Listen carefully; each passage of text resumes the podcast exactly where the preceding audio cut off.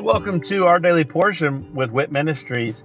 I'm Matt Russell and I'm the director of WIT Ministries. And at Walking in Truth Ministries, we want to help people to be able to live a more God centered, God focused life and uh, in every aspect of their life.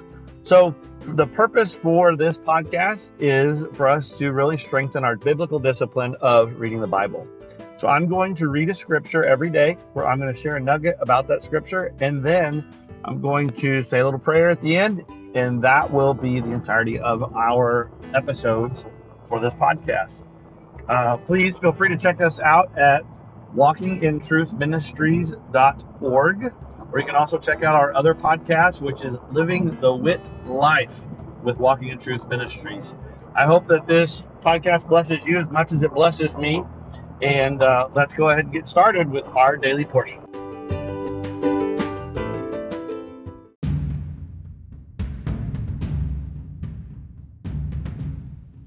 Jesus and Jiu Jitsu is a ministry, it's events, and it's a podcast, all focused on building community and fellowship around Jesus and great Jiu Jitsu. We were birthed from a Walking in Truth event called Pursuit. Four of us left one of these men's pursuits, and the Lord all gave us the same download to create Jesus and Jiu Jitsu. We've started by doing local events in North Texas. We're slowly but surely expanding those events to other markets across the country where we bring in professors and instructors. We learn awesome jujitsu techniques. We hear a testimony about the gospel. We give away free Bibles. We offer prayer, and then we train hard. On top of this, we have a podcast that has really taken off that we have a lot of fun with. Look us up on all platforms. We love walking in truth and we appreciate the affiliation with them and the covering that they give us. Thank you to all the leaders at Walking in Truth. Everyone at Jesus and Jiu Jitsu is truly appreciative.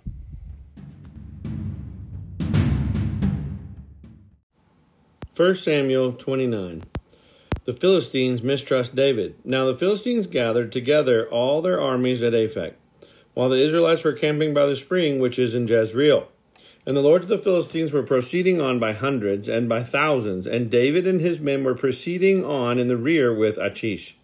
Then the commanders of the Philistines said, What are these Hebrews doing here? And Achish said to the commanders of the Philistines, Is this not David, the servant of Saul, the king of Israel, who has been with me these days, or rather these years?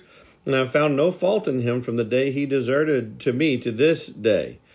But the commanders of the Philistines were angry with him, and the commanders of the Philistines said to him, Make the man go back, that he may return to his place where you have assigned him, and do not let him go down to battle with us, or in the battle he may become an adversary to us.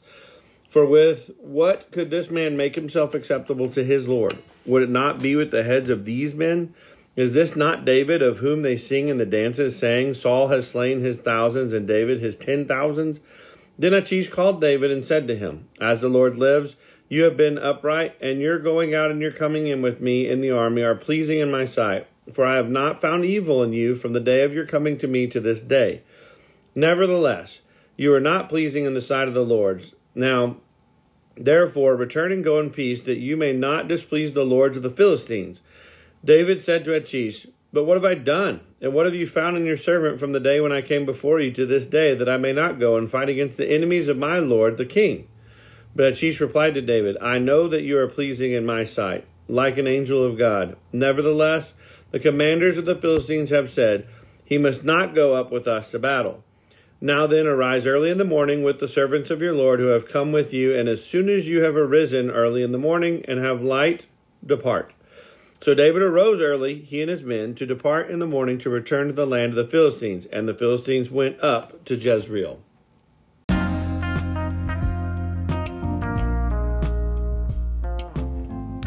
Here in 1 Samuel 29, you can see we already know that David has been uh, encamping and, and working alongside the enemy, and uh, he's God's anointed, God's anointed, chosen king, and He's working alongside the enemy of God's people.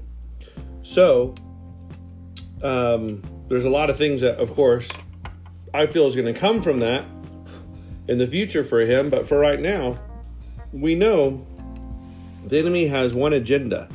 The enemy has one plan. In fact, the Bible says that the enemy does not come except to steal, kill, and destroy.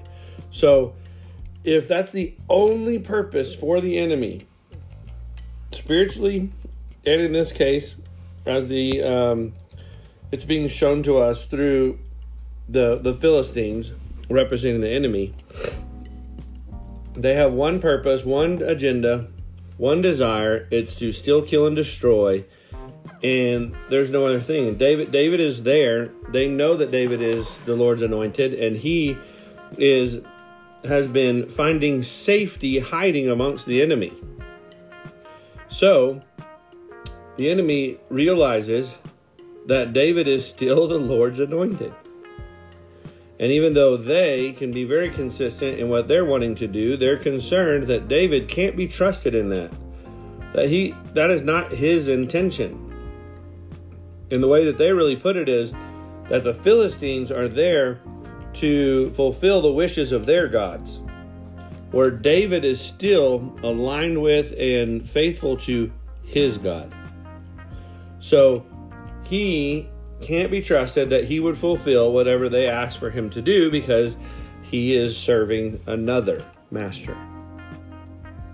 So sometimes in our lives, we find ourselves to where it feels as if we're doing the work of the enemy.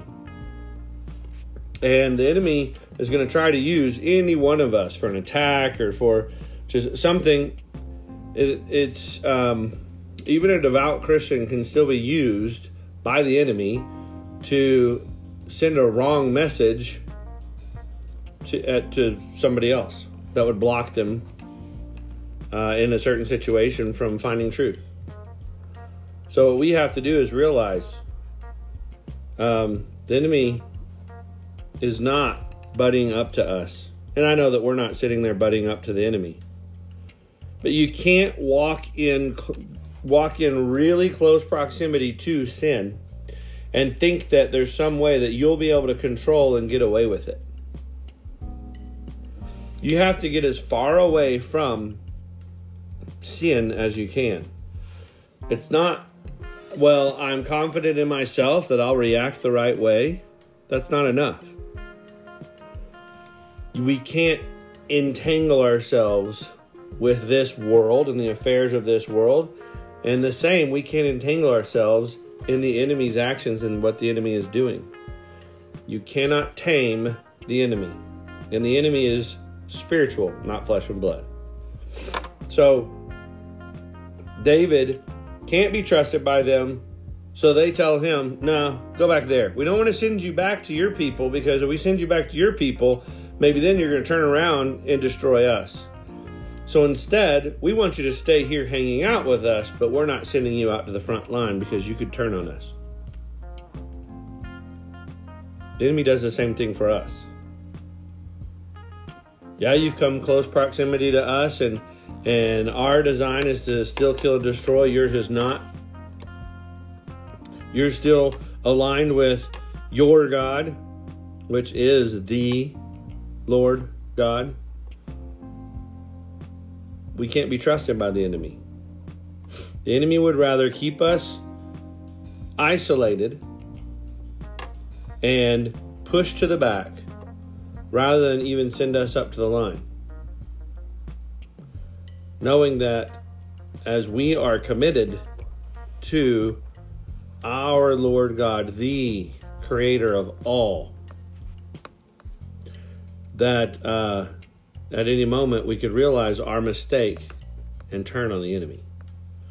So, Father, thank you that um, you can show us that even David, as David is your anointed, chosen king for your people, just as he is susceptible to falling to the um, the schemes of the enemy, we are just as susceptible, and we need to be aware that we can't Father, you've shown us we cannot entangle, we can't buddy up with, we can't come in close proximity to the enemy.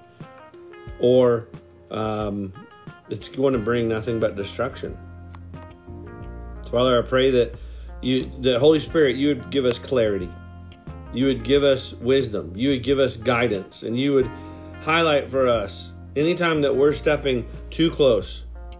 We don't want to be anywhere near sin, but when we start falling close to sin, Holy Spirit, show it to us, highlight it to us, so that we know that we need to repent and we need to return and we need to turn away from all of that and come back into uh, the close proximity of the only one we want to be near, which is you, Father.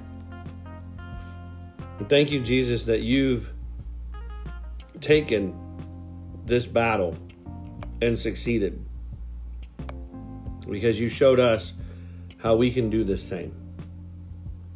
Give us the strength and give us the courage to continue to fight on. In Jesus' name, amen.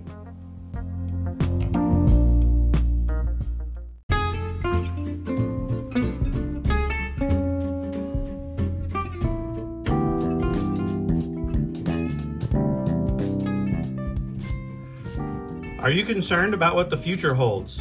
Are you confident that the retirement plans that you have today will still be secure tomorrow? Let us help you by clearing up the uncertainty. This is Matt Russell, the director of WIT Ministries. Many of us at Walking in Truth Ministries are bivocational, working in our ministry as well as in the financial services industry at Win Big Financial Group. We help people to build a tax free and risk free retirement. Give me a call at 817 903 2575 to support our ministry and to secure your family's financial future. Again, call today at 817 903 2575. Thank you and God bless.